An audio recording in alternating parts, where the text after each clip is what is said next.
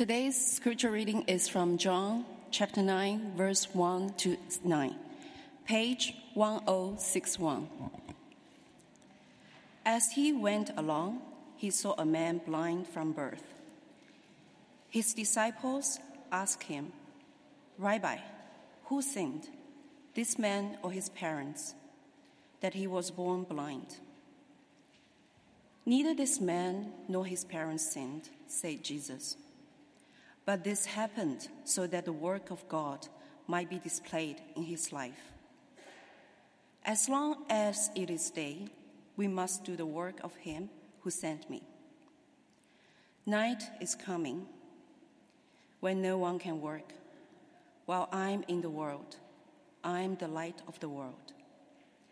Having said this, he spit on the ground, made some mud with the saliva, and put it on the man's eyes. Go, he told him, wash in the pool of Siloam. So the man went and washed and came home seeing. His neighbors and those who had formerly seen him begging asked, Isn't this the same man who used to sit and beg? Some claimed that he was. Others said, No, he only looks like him. But he himself insisted, I am the man. This is the word of the Lord.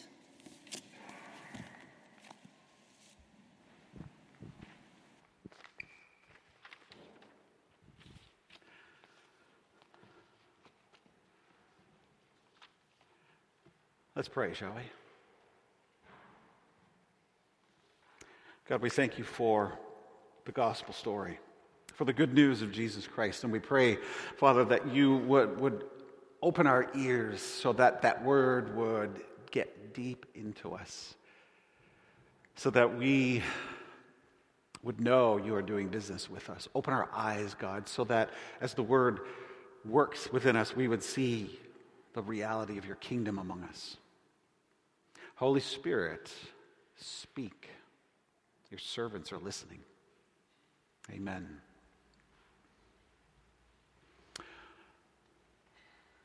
What is a miracle?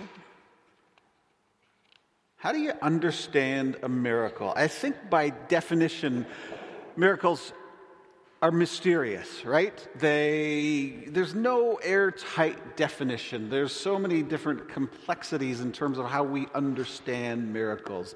They're, they're a little like jello, right? You just can't nail them down. I want to give you two images from the brilliant theologian and young adult author Lemony Snicket about miracles. He says miracles are a little like meatballs because nobody can agree on what they're made of. And then he said, miracles are like pimples. Because once you start looking for them, you find a whole lot more.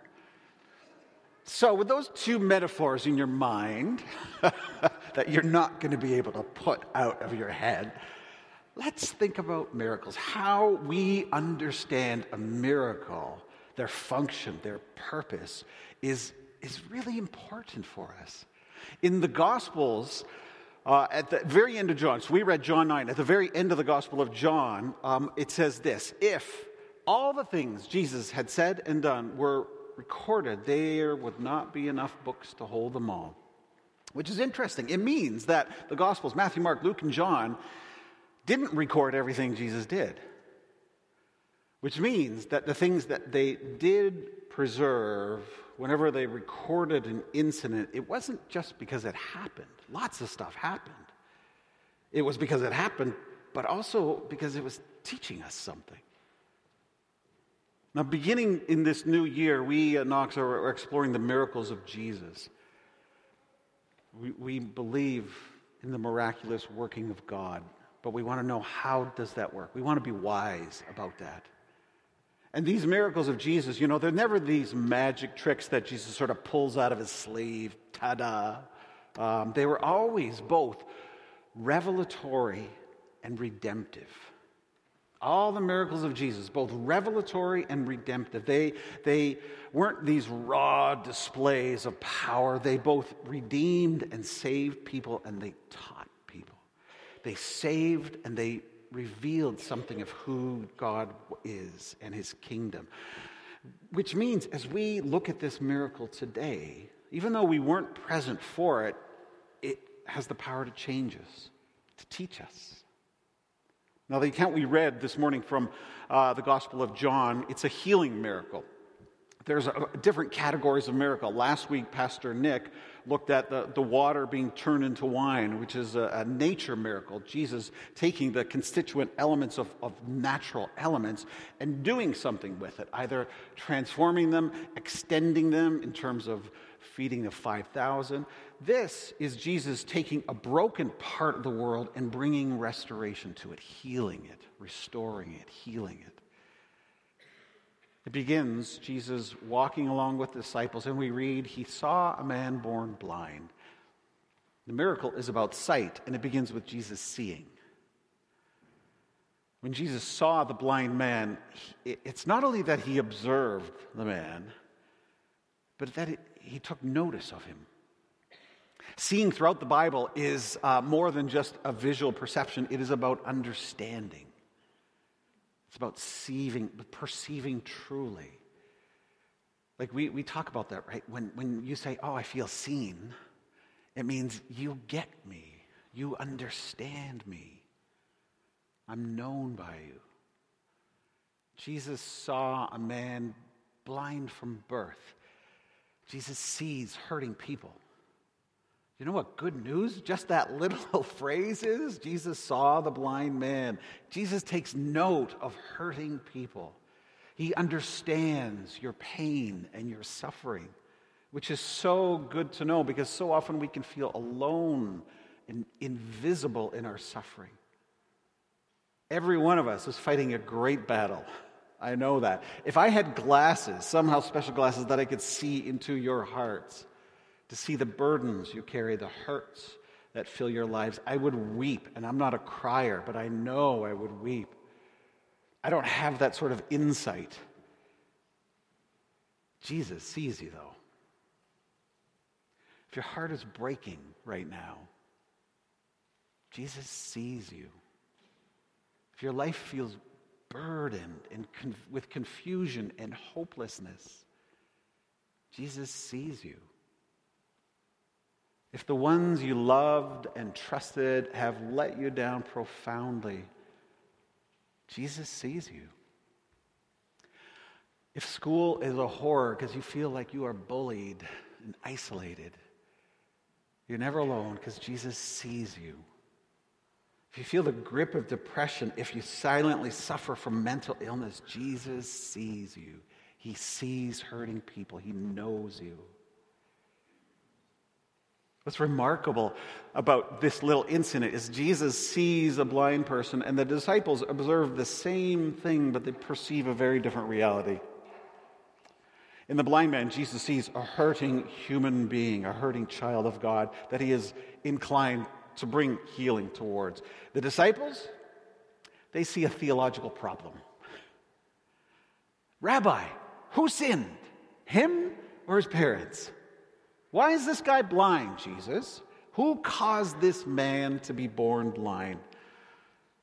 In reality, it's the disciples that are blind because they are asking the wrong question.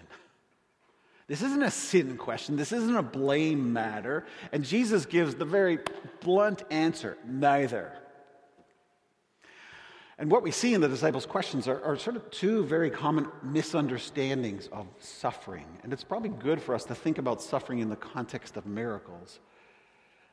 So you got two common misunderstandings of suffering, and then you get Jesus' uh, response to human suffering. Here is the King of the cosmos giving us his response to human suffering. And it's not a simple answer either. It's not, it's not a pat answer that maybe people expect from Christians. No, no, no. It's, it, it's critical we understand this. Did you notice the, the sort of implicit understandings in those two questions? Why is this man suffering, Jesus? Is it his parents or does himself? Two basic postures towards suffering are embedded here. The first one is one of externalizing. The reason I am suffering is because there is something outside of myself that is causing this. Was it his parents who did it, Jesus, to him? This view of suffering says if I'm hurting, If I'm suffering, I'm a victim, and someone out there has caused that. Someone out there is to blame, and I need to find someone to be angry at. How many of us chalk up our problems to our parents? They're easy targets, aren't they? As a parent, it's like, I think, oh no, I'm that target now. We externalize or we blame our circumstances. Not my fault, you know, it was just the bad conditions, it was this or that. Or we blame God. God, why is my life this way? You see this sometimes in Christians, right? People become a Christian and, and sort of an unspoken assumption is God is going to make my life turn out all right. God is going to deliver me the goods of a fairly of a life fairly exempt from problems. And yet when problems arise, it's like, God, seriously, you're not delivering. Here I am committing and sacrificing, and you are just disappointing me, God. We externalize the cause of suffering. Another really scary one is when we externalize the cause of our suffering to groups of people, to classes of people. Like the reason I'm suffering is because of them, those others, right? All those immigrants, man, they're taking our jobs away. And it leads to alienation and anger and violence. That's where this view of suffering leads to just that anger when you externalize. There's a second view of suffering implicit in the disciples' question. When you internalize the blame, Jesus, is it his fault? Maybe this man was born blind because he sinned, right, Jesus? And people who do this, when you internalize the, the, the, blame, the cause, I mean, you just heap guilt and shame upon yourself. I'm suffering, and it's probably my fault. I must be a bad person. God is blaming me. He's punishing me for this. Otherwise, my life would be going better, right?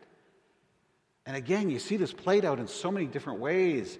You know, someone's struggling physically, and people will say, Well, you should take better care of yourself. You're keeping the cause back on them. Or if someone is poor, a very common sentiment as well, probably not working very hard, are they?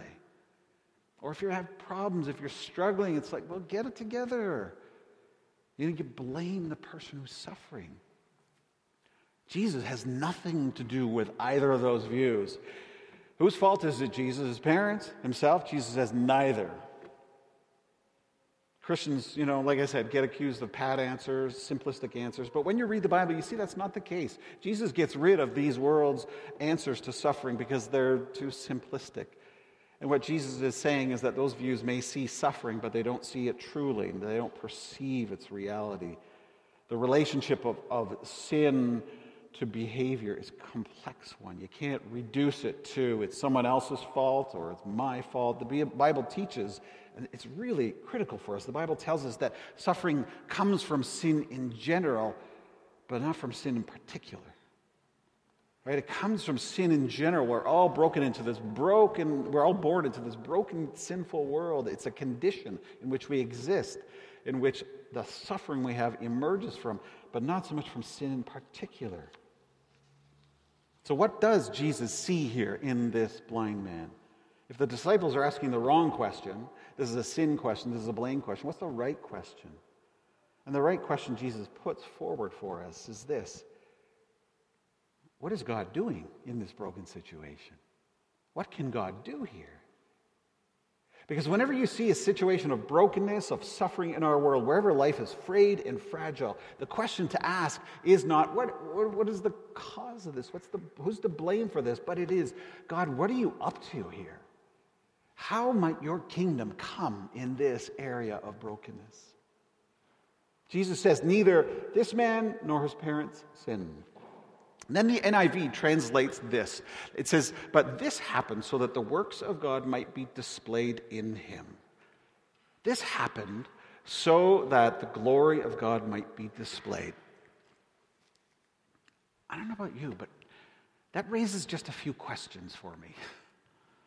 You read that, and it leads you to wonder does God ordain someone suffering?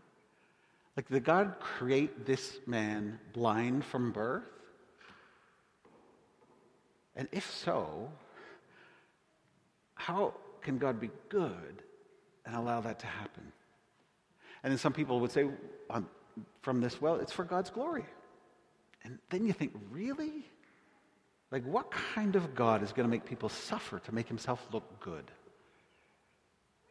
Now, I love the NIV translation we use. Um, in very rare instances, I find translations that are a little troublesome. This is one of them.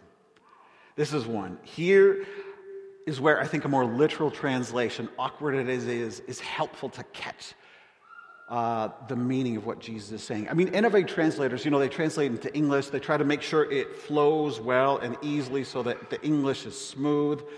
Um, but here is where an awkward translation helps us catch what Jesus is saying. Because here's the thing you know that little underlined phrase, this happened up there? It's not in the Greek text. It was supplied by the translators. So if, if we would follow the original Greek text, it would translate this way Jesus answered, Neither. This one sinned, neither his parents. However, in order that the works of God might be manifest in him, it is necessary for us to do the work of the one who sent me while it is still day, for night is coming where no one can work. So all of a sudden, you see that there's a difference here. The, in order for work, God's works to be made manifest, are connected to the work that Jesus calls us to do. So rather than debating the cause of suffering, Jesus sees the opportunity of God's kingdom to be, to be demonstrated here. Jesus sees the need, the hurt, he sees the opportunity for redemption rather than assigning blame, and he says, This is the opportunity for God's glory to be made manifest by us doing the work of God in this person's life. And so he proceeds to heal the blind man.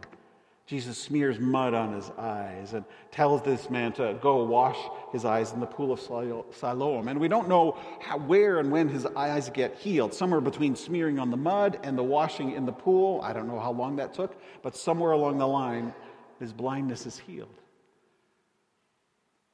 And when you think of this sort of miracle, healing the blind, giving the gift of sight. Do you realize how unique this is to Jesus Christ? Nowhere in the whole Old Testament is any person, do they heal someone from blindness? Nowhere in the Old, Old Testament. Nowhere in the whole New Testament do you find anyone healing a blind person but Jesus, the only one. In the Old Testament, it said that God alone is the one who heals and gives sight. Psalm 146, verse 6 says, The Lord gives sight to the blind. And this miracle of Jesus, remember, it's revelatory. It's teaching us something of Jesus.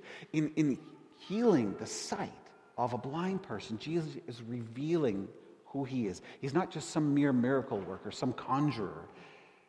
If God is the only one who gives sight to the blind, this Jesus is God. And behind this miracle of, of is, lies the hope for Messiah. I, I'm convinced John had Isaiah in the back of his mind. All the New Testament writers were immersed in the Old Testament. And in the prophecy of Isaiah, there is the hope for the Savior to come. And throughout Isaiah, there is repeated reference to the Savior, the coming Messiah, doing what? Bringing sight to the blind. Isaiah 29 In that day, out of the gloom and darkness, the eyes of the blind will see. Later in Isaiah 35, the same hope is prophesied. Then will the eyes of the blind be opened. That's why you, you don't see Jesus healing bad backs or ingrown toenails or baldness. I'd like that one, Jesus, but he doesn't do it because there's a revelatory purpose in these miracles. Again, this miracle is demonstrating that Jesus is the long awaited Savior. Remember, we said these miracles are both revelatory and redemptive. This man experiences tangibly redemption. This man, born blind since birth, can now see the face of his family. He can see colors, shapes. He can now take up a job instead of having to being reduced to begging. This, this is the restoration going on in this miracle. God's kingdom has come to this man, this life, this instance of brokenness. The brokenness of blindness is the opportunity for the restoration of God's kingdom to come into his life. When Pastor Tim Keller talks about miracles this way, he says Jesus used miraculous power to heal the sick, feed the hungry, raise the dead. Why? We modern people think of miracles as the suspension of the natural order, but Jesus meant them to be the restoration, the redemption of the natural order. The Bible tells us that God did not originally make the world to have disease, hunger, and death in it. Jesus came to redeem all that is wrong, to heal the world where it is broken. His miracles are not just proofs that he has power, but they are also wonderful foretastes of what he is going to do with that power. Jesus' miracles are not just a challenge to our minds, but they are a promise to our hearts that the world we all want is coming. It's coming. But do we have the eyes to see it? This ministry of healing Jesus does, you know, it is the ongoing ministry of us, the church. It is a ministry given to us to heal the blind. God is glorified when this ministry actually happens. Did you see what Jesus says about that? He says, It is necessary for us. We must do the works of Him. Not just I, it's necessary for me to do that. No, no, no. Us.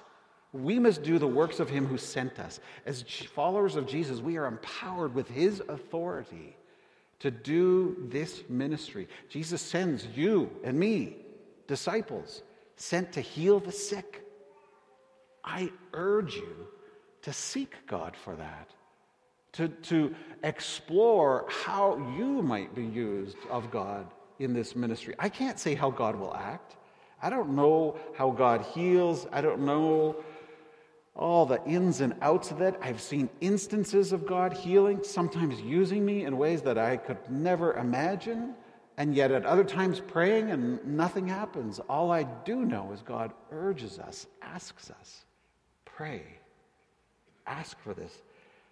These miracles of Jesus, they're promises to our heart that God still is at work, restoring all things.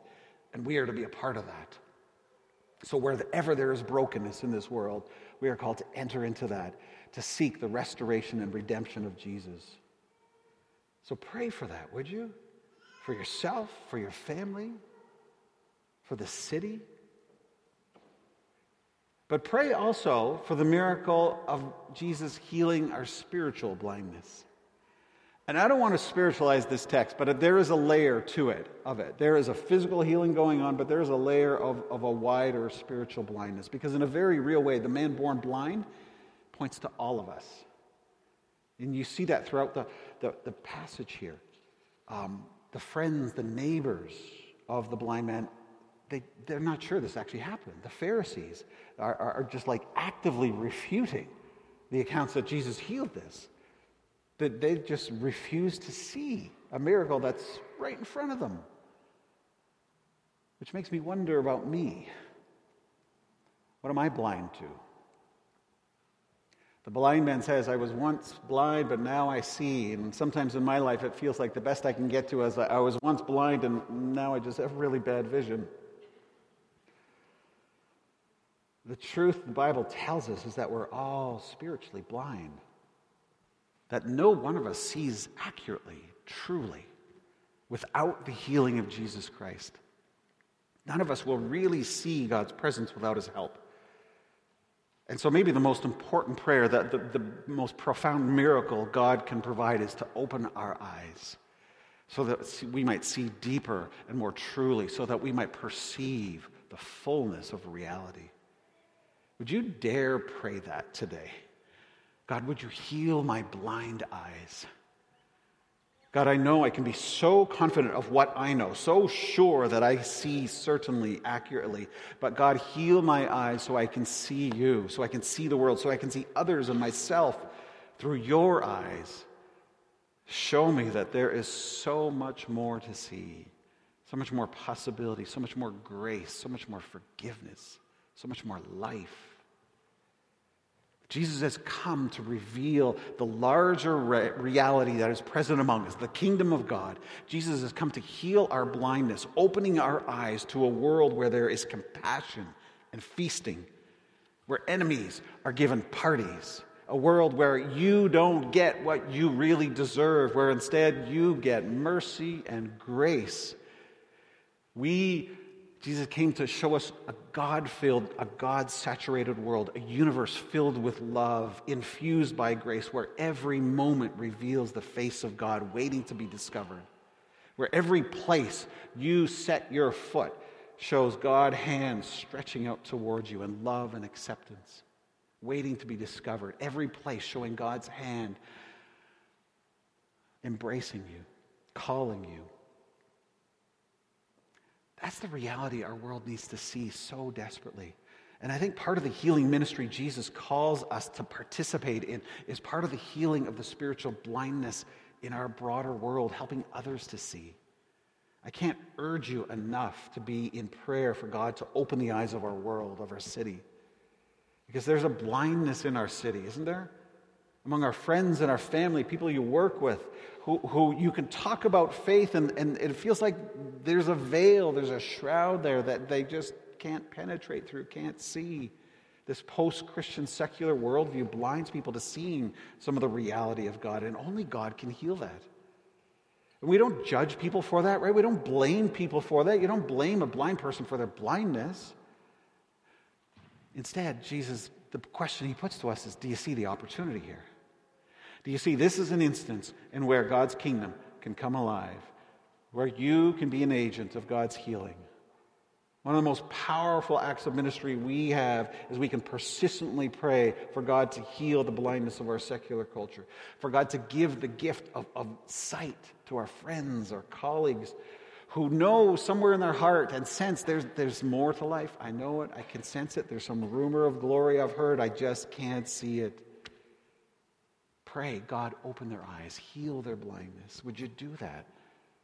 Would you regularly pray to God for people in your circle of connections to heal their blindness, to open their eyes? As you go to school or work tomorrow, pray for all those people around you. God, open their eyes so that they might see your beauty and your glory. And let's, let's not ask God politely uh, either, because I think we're sort of out of other options right now in our time. It's only Jesus who can heal our blindness. So let's pray boldly God, show yourself. Restore our sight. Restore and heal the sight of others around us. Because you know what? Despite my limited vision, despite your limited vision, the Bible tells us this world, it is so charged with the grandeur of God. Imagine how differently life could be if we really saw God's presence with us every moment, everywhere. Imagine if you your friends, your colleagues knew we are not alone in this world, that a mighty God of love and wisdom sees us with the greatest affection and love. Imagine if we were able to see our ordinary human lives filled with meaning and purpose because of God's living presence with us. And that makes me want to pray Jesus, heal our blindness. Let's do that now. Let's pray.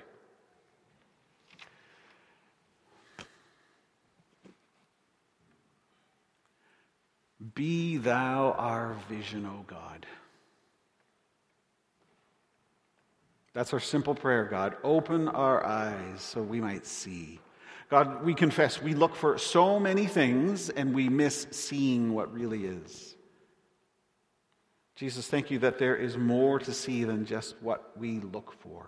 There's more to see in myself than just what I look for. There's more to see in my enemies than what I look for in them. There's more to see in this city than just what I look for.